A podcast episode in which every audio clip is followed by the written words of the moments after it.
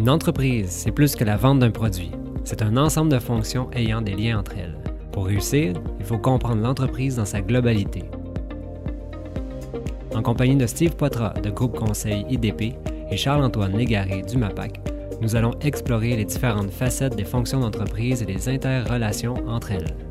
Dédié aux conseillers en gestion et transformation alimentaire pour les entreprises québécoises, cette balado est une présentation du Centre de référence en agriculture et agroalimentaire du Québec. Mon nom est Jacques Leblanc et vous écoutez Fonction d'entreprise.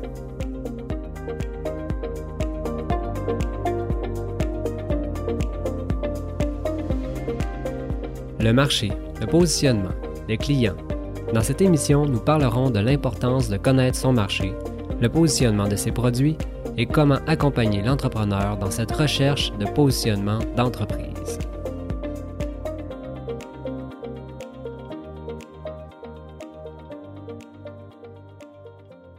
À tous les jours, on est bombardé de publicités. Certaines nous interpellent, d'autres passent complètement inaperçues. Alors, comme entrepreneur, pourquoi c'est important de connaître son marché? Steve? C'est important parce que, un, pour le positionnement d'entreprise, être capable de se positionner par rapport à toutes nos stratégies qu'on va. Cette compréhension de marché-là nous amène à faire nos bonnes stratégies au niveau de la publicité, l'image, euh, le dollar investi en chaque, euh, chaque pub. Je vous donne un exemple. Souvent, il y a beaucoup de gens qui vont y aller parce qu'il faut comprendre la distinction aussi. Ils vont faire, euh, ils vont avoir leur site web. Après ça, ils vont aller réseaux sociaux. Le réseau sociaux, c'est bon pour, pour l'image, pour ta présence. Il y a Google qui est autre chose. Le Google, quand le client va sur Google, je donne un exemple, le client il est prêt à acheter. Donc, c'est des stratégies qui sont complètement différentes. Donc, c'est important de comprendre le marché, le positionnement, comment l'analyser. Je donne un exemple. Moi, ce que je fais, souvent, on va utiliser les données statistiques Canada. Des fois, elles ne sont pas tout le temps à jour, mais ça nous permet de donner une représentation du marché. Puis, il faut comprendre aussi, après ça, est-ce que le marché est en croissance, décroissance, parce que tous les positionnements que tu vas faire, toutes les stratégies que tu vas adopter, donc ça va être en conséquence euh, un peu de ça. Donc, euh, ensuite, étant donné qu'on connaît le marché, on peut apprendre à connaître la valeur du marché. L'entrepreneur, lui, qui a son produit, connaît les coûts associés au marché, connaît les pourcentages de main-d'œuvre, connaît les pourcentages de matières premières. Ensuite, qu'est-ce qu'on fait? On peut prendre les données de la région. Combien il y a de producteurs ou combien il y a d'entreprises identiques à mon produit dans la région? Et on fait des extrapolations. Donc, ça nous permet d'avoir de la donnée sur, sur le marché. Jean-Antoine? Euh, moi, c'est sûr que j'entends souvent dire l'entreprise, euh, j'ai pas de j'ai pas de concurrent. Mon produit est unique. Euh, écoute, c'est sûr que ben, j'espère que ton produit est unique, c'est sûr, mais que dire que tu n'as pas de concurrent, c'est comme dire à cause que tu existes, le monde ils ont plus faim. Et puis ils vont prendre ton produit, dans le sens que le monde, ils n'ont pas plus faim. Là. Euh, dans l'agroalimentaire. Il, y a le même bassin de population. en arrivant, c'est sûr que le monde va choisir euh, ton produit, mais ils vont en enlever un. Là. Puis en quoi, euh, pourquoi ils prendraient ton produit? Mais c'est sûr que tu as des concurrents. Même si tu fais un produit de lait qui, bon, qui vient de la ferme, même s'il n'y a pas dans, ta région, dans, c'est pas encore arrivé au Québec, c'est arrivé, là, mais je veux dire, même si tu es le premier, euh, le monde va sûrement acheter moins de lait euh, traditionnel, puis ils vont plus acheter ton lait à toi. Donc, tu as quand même des concurrents, concurrents indirects, tout ça. Mais dire que tu n'as aucun concurrent, là, euh, écoute, si tu t'en vas en épicerie, je ne vois aucun étalage qui est vide. Donc, puis dans une épicerie, il y a 30 000, 40 000 produits. Là, de dire que tu n'as aucun concurrent. Puis quand tu vas aborder aussi un épicier en disant que tu n'as pas de concurrent, euh, pas qu'il va rire de toi, mais il va dire écoute, moi, si je te place sur mes étalages, il faut que j'enlève un produit. En ce sens-là, quand on est conseiller, comment est-ce qu'on fait pour comprendre le marché réel de l'entreprise? Euh, là, comme j'expliquais, euh, on disait tout à l'heure, l'agroalimentaire, bon, moi, je suis plus dans l'agroalimentaire tous les jours. Donc, euh, pour les autres marchés, les autres secteurs, je suis moins, euh, je suis pas connaissant. Mais dans l'agroalimentaire, une chose qui est spécifique, c'est qu'il y a beaucoup de produits de niche, euh, beaucoup de produits très, très spécifiques. On va parler, je sais pas moi, d'un saumon fumé qui va être avec tel type de, bois, qui va être fumé avec tel type de bois. Puis euh, quand on regarde les stats, on va des stats par rapport, par exemple, bon, euh, l'augmentation euh, au niveau des, des poissons dans, dans, la vente au détail, tout ça, mais on n'a pas de statistiques précises pour tel type de saumon fumé.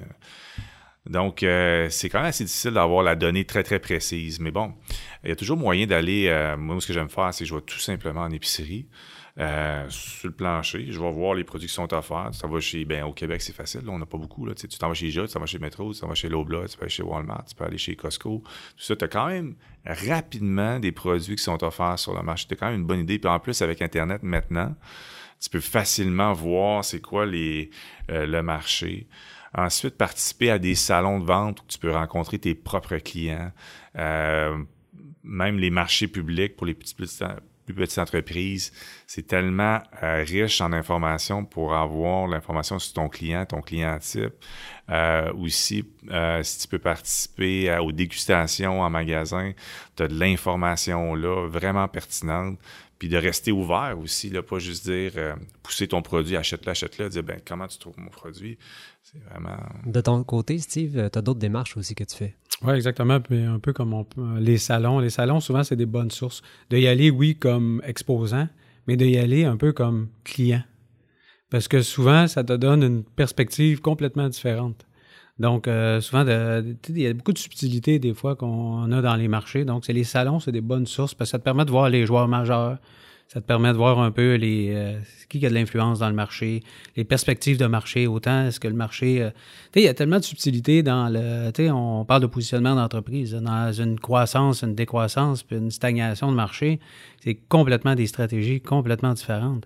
Si on parle, exemple, de, de marché en croissance, euh, on parlait de plan de, si on parle de plan de commercialisation, frais publicitaires ou peu importe, euh, dans un, marché en croissance, c'est facile. On va, on, va pas chercher une part de marché de quelqu'un.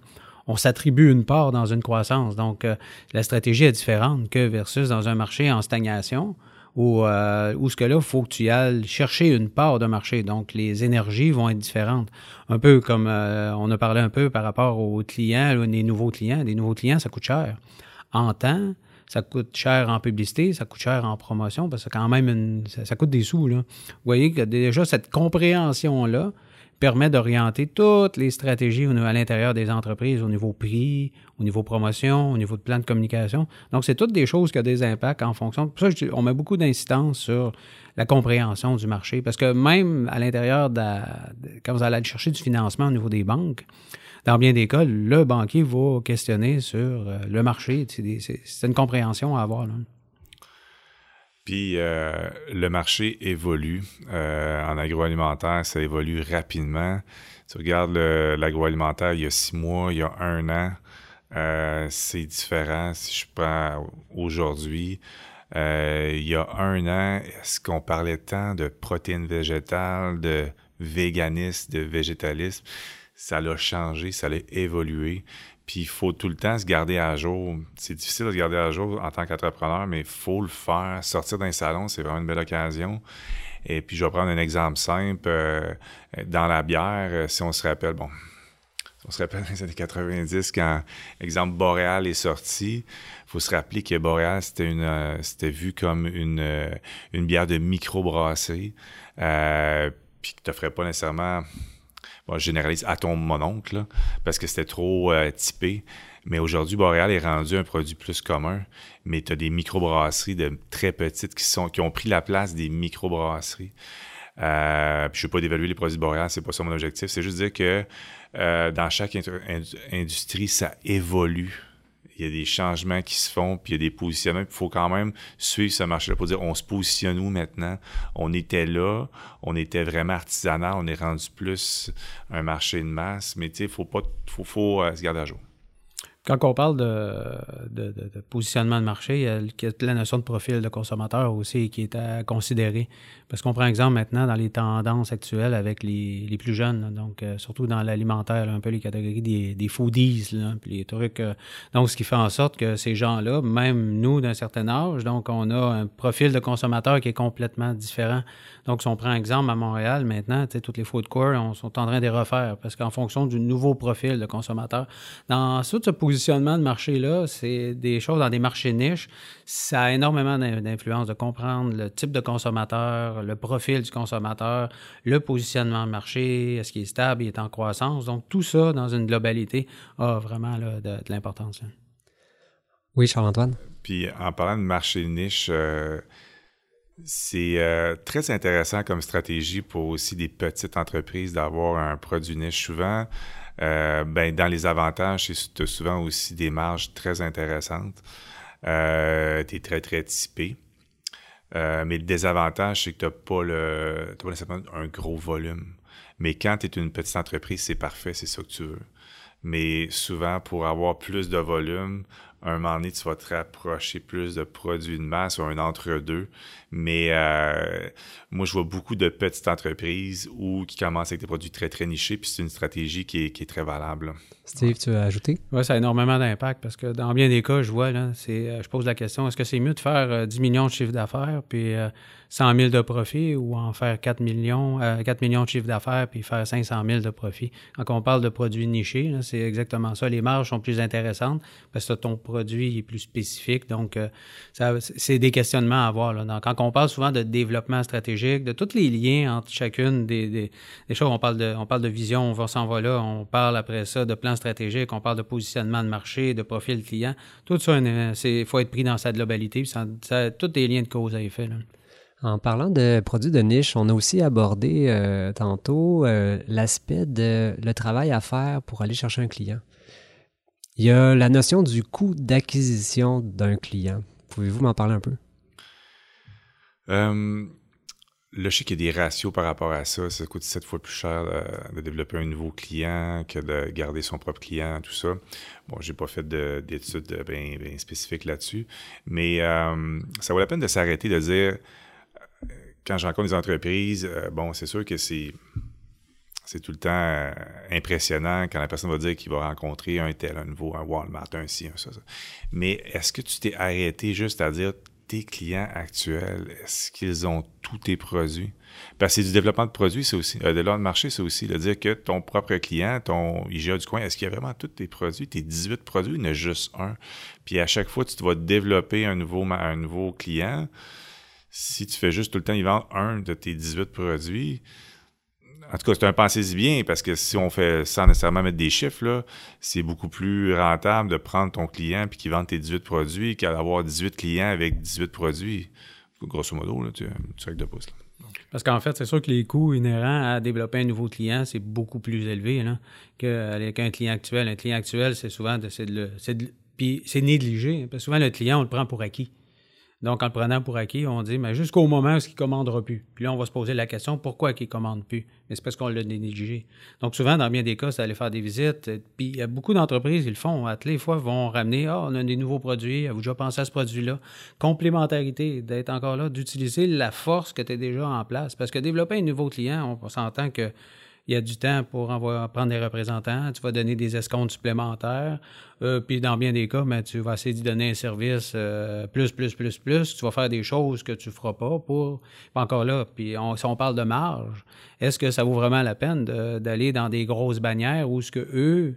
Dans le fond, souvent, les grosses bannières, mais c'est le coût. Mais il faut que tu aies la capacité pour aller en arrière. Il faut que tu aies une maîtrise de capacité opérationnelle qui va faire en sorte que tu vas avoir des coûts plus élevés dans ta fabrication c'est toute cette complémentarité, puis de voir toutes ces notions-là.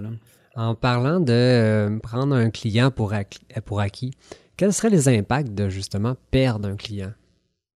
Ben, dans le fond, les impacts, ça va recommencer à zéro parce que l'impact va être doublement parce que la personne, étant donné que tu n'as pas été proactif, tu capable de suivre ce client-là, donc l'impact va être double parce que d'aller reconquérir, oui, il te connaît, mais d'aller. Lui, il a tout perdu sa confiance. Hein. C'est toute la notion de confiance aussi. Parce que c'est tout le temps plus difficile de reconquérir une confiance que, que tu as perdue. Donc, c'est encore, ça va coûter encore deux fois plus cher. Donc, c'est beaucoup mieux d'essayer d'entretenir. c'est toujours entretenir vos clients réguliers, gardez-vous des catégories de clients. Tu as des catégories de clients qu'on peut appeler catégorie A, là. Ceux qui payent bien, parce que oui, ça a de l'impact. Tu vas avoir quelqu'un va commander beaucoup de volume, mais s'il ne paye pas, est-ce que c'est un client de catégorie A? Donc, c'est des, questions à se poser, c'est des décisions à prendre. souvent, on voit, on s'attarde trop des fois aux chiffres de vente, au volume que ça va nous apporter. Mais il y a la simplicité, il y a la rentabilité qu'il faut qu'il soit associé, qu'il soit pris en, compte à l'intérieur de ça au niveau du client. Donc, après ça, tu as des clients, on pourrait appeler catégorie B ou des catégories C, ou peu importe comment ils vont être classés à l'interne.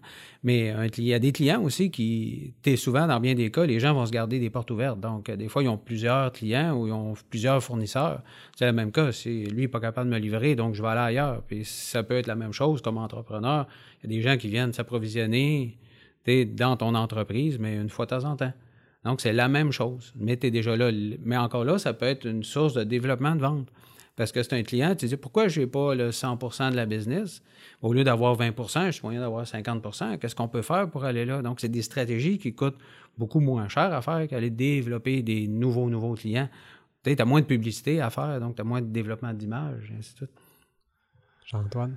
Euh, quand j'étais dans le milieu euh, bancaire, euh, il y avait tout le temps la notion de ton pipeline est rendu comment. C'est un concept qui, à chaque semaine, on avait des rencontres à ce niveau-là. Puis c'était des discussions quand même, ben, c'était beaucoup des chiffres, mais c'est tout le temps de dire, tu combien de clients dans ton pipeline, de clients, là, de, de prospects, si on veut, là parce qu'on savait très bien qu'on, euh, excusez-moi l'anglicisme, on, on closait pas des ventes tout le temps. Puis des fois, c'est des grands, des grands, des grands projets, mais il fallait quand même avoir une 10, une quinzaine de clients là, dans, ce, dans ce secteur-là pour pouvoir s'assurer qu'il y avait des nouveaux clients qui rentraient, là, que tu en avais des nouveaux, euh, des nouveaux prêts ou tout ça. Mais une des questions aussi qui préoccupait beaucoup mon directeur, c'était tout le temps, hey, il y en a qui viennent de partir. Il faut stopper l'hémorragie là parce que t'as bien beau m'en rentrer des nouveaux, mais si l'autre sort, on n'a rien gagné au, total. on regardait vraiment tout le temps les deux. Puis, euh, tu sais, c'est bon à savoir. que la notion de pipeline, ça m'a tout le temps resté dans ma carrière par la suite. C'est quoi ton pipeline? Même si, là, maintenant, je suis en fonction publique, euh, sais, euh, pas que je vends des programmes, mais tu dis combien qu'il faut que je rencontre de clients pour finalement que les gens participent au programme. Puis des fois, tu te rends compte qu'il y a des processus décisionnels qui sont, longs pour appliquer à nos programmes, puis que faut que tu ailles rencontrer plusieurs, puis c'est pas vrai que tu rencontres un client, puis tout de suite, il va il va déposer. Là, je sais que tout le monde dit bon, c'est compliqué nos programmes, là. Euh, mais euh, ça prend un certain nombre de de clients. Et puis, euh, puis euh, il y a aussi ma conjointe qui me disait toujours euh, une image qui me frappait, puis ça rejoint peut-être un peu la notion de pipeline. C'est, elle me disait, est-ce que vous êtes en train de chauffer une maison les, les portes ouvertes, puis les fenêtres ouvertes, dans le même sens que tu sais, bon, tu, fais rentrer plein de gens, mais finalement, tu plein de monde qui sortent. Donc, d'avoir cette notion-là là, de, de, de pipeline, si on veut. Euh, juste renchérir un peu par rapport à tout le, pipeline, euh, la notion de marché. Tu sais, à un moment donné, en fait, ça devient une euh, question de, de ratio. Si à l'intérieur de ça, tu es un, marché, mettons, ton entreprise fait, fait 10 millions. je donne un exemple de chiffre d'affaires, 10 millions, 5 millions, peu importe. Puis dans bien des cas, à un moment donné, si le marché se retrouve en décroissance, mais qu'est-ce qu'on fait pour aller? Parce que dans le fond, c'est une question de coût. La, notion d'avoir des clients récurrents, mais ça t'amène un peu tout le temps de l'eau au moulin qui va te permettre à un moment donné de faire des prévisions, soit dans un plan de croissance, dans un plan de développement, parce que tu sais qu'à chaque année, si tu entretiens bien tes, clients, tu sais qu'à chaque année, ils vont t'amener vraiment toujours tel chiffre de vente. Donc, à ce moment-là, c'est beaucoup plus facile de faire des plans de développement, un plan de, croissance, parce que tu t'assures, tu comprends les marges, tu comprends les coûts. Tu dis, je vais toujours, à, chaque année, je vais recevoir toujours de tels clients, de tel pourcentage de vente. Donc, à ce moment-là, tu es capable de différencier les deux, ce que j'ai, plus le développement qui va te coûter cher, qui va te coûter plus cher. Donc, vous comprenez qu'au niveau de la gestion des marges, la gestion d'entreprise devient plus simple. Mais c'est pour ça que cette stabilisation-là, au niveau de clients récurrents, énormément de. Quand je parle de. Ça devient de la gestion de. Tu rendu à un certain niveau, ça devient uniquement de la gestion de ratio. Mais ce qui est important, c'est de l'implanter à la base parce que quand tu es capable de faire cette approche-là déjà à la base, après ça, tu es outillé, après ça, pour faire face à un paquet de situations. Ça m'amène à, réfléchir à un autre volet. On parlait de l'évolution du marché. Euh, comment est-ce qu'on peut faire pour bien être à l'écoute de son client?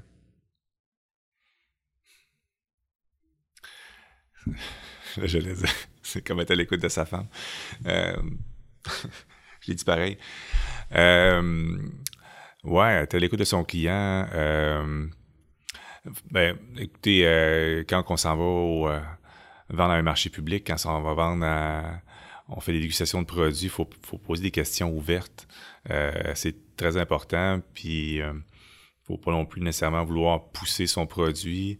Il y a des principes aussi là en, test de produit qui est important, des principes simples qu'on peut appliquer en tant qu'entreprise, que vous pouvez aussi conseiller à vos entreprises de faire si n'ont pas les moyens de faire des focus group, tout ça.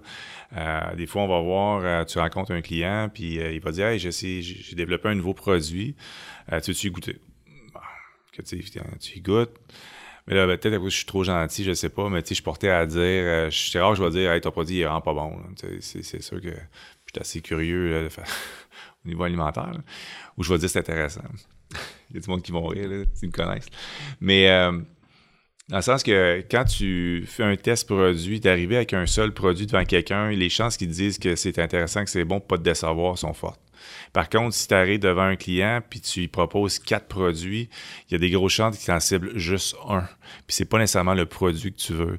Donc ça, c'est bien important. C'est assez simple à faire, mais euh, c'est des bonnes façons de faire. Si tu t'en vas voir ta belle-mère, tu dis écoute ça, c'est bon ou ta mère, tu n'as pas dans la relation que tu as avec ta belle-mère, mais si tu vas avec ta mère, disons, il y a des grosses chances qu'elle t'encourage. Mais d'avoir juste du moins faire essayer différents produits, même si tu peux joindre un produit d'un concurrent. Puis quand tu fais des tests produits comme ça aussi, euh, c'est sûr que c'est plus simple de tester une seule variable. Si tu le goût, si tu le prix, si tu l'emballage, si c'est l'emballage, ben change pas le produit, fais juste changer l'emballage. Si c'est le goût, change un élément, mais change rien d'autre. Ça te permet vraiment d'identifier, mais arrive pas avec un seul produit. Même arrive avec un produit ultra lufoque. Euh, ça peut aider aussi à. Ça a énormément d'importance, comme on dit souvent, les petits sondages, les petits surveys, là, après, euh, c'est... Puis oui, mesurer, on peut pas tout mesurer. Puis dans bien des cas, ça dépend de ce que tu veux mesurer. Souvent, c'est associé à ce que tu vas... Soit si tu développes un produit, ça va, on parle de stratégie de développement de produit, c'est une chose. Tu vas mesurer telle affaire, ou un peu comme comment un client se positionne vis-à-vis, le, le, goût, peu importe. Mais dans bien des cas, si tu sais que tu as une problématique, mettons, ton service à clientèle, mais c'est une bonne façon aussi, avec les petits sondages comme ça, d'arriver de dire OK, est-ce que je mesure où ce que, à quel endroit se situent mes faiblesses, à quel endroit je peux m'améliorer? Ça, ça se fait dans plein d'étapes à l'intérieur de la. D'être à l'écoute du client, c'est produit aussi, parce que souvent, mais pour plusieurs choses à l'intérieur de notre entreprise, ça peut être. C'est être à l'écoute aussi du client. C'est exactement ça, parce que tu es un peu comme à l'avant-garde. C'est-à-dire, regarde mon produit, il est comme ça, je ne l'améliorerai pas. Non, c'est, regarde, on peut l'améliorer sur plein de facettes. Soit au goût, à présentation, emballage, euh, peu importe. Là. Puis tu sais, si tu peux aussi identifier euh, des clients différents, exemple, ton produit, disons que, tu, que tu dis que ton produit s'adresse à tout le monde. Bon, à partir de là. Euh, OK, si tu laisses à des jeunes, comment ils réagissent? Y a des personnes qui sont plus euh, plus âgées, des personnes qui sont plus avec des familles. Puis c'est vraiment, tu sais, puis moi je le fais avec mon équipe de travail des fois, ils sont un peu tannés là, mais euh, je le fais puis je vois vraiment les réactions des femmes, les réactions des de, gens qui n'ont pas d'enfants, plus âgés, c'est vraiment différent. Puis tu sais, après une dizaine de personnes là, dans une catégorie là, de, de, personnes, tu vois quand même une tendance qui se dessine. Bon, statistiquement, c'est pas valable, mais tu as quand même une tendance qui se décrit. Tu sais, OK, ça me donne quand même un filon. Puis d'avoir cet instinct-là de faire les dégustations comme ça, je pense que c'est vraiment une bonne, euh, une bonne approche pour être connecté le plus possible à son produit, puis de rester ouvert aux, réponses. Ben, moi, je dirais aussi, pour rajouter un peu, là, ce qui est intéressant, quand on fait faire ces analyses-là, d'utiliser souvent des firmes externes pour garder un peu le, recul, euh, parce que dans le fond, étant donné que l'entrepreneur est émotif, souvent, il ne sera pas rationnel sur les décisions. Pas parce qu'il n'est pas bon ou quoi que ce soit, parce que c'est difficile d'être rationnel dans des situations comme ça. Donc, les firmes externes, souvent, vont être vraiment rationnelles sur les analyses, les enjeux, puis les résultats vont être fiables. Vous aimez ce balado? Nous vous invitons à le partager. Fonction entreprise, un balado du Centre de référence en agriculture et agroalimentaire du Québec. Ce projet est financé en vertu du Partenariat canadien pour l'agriculture.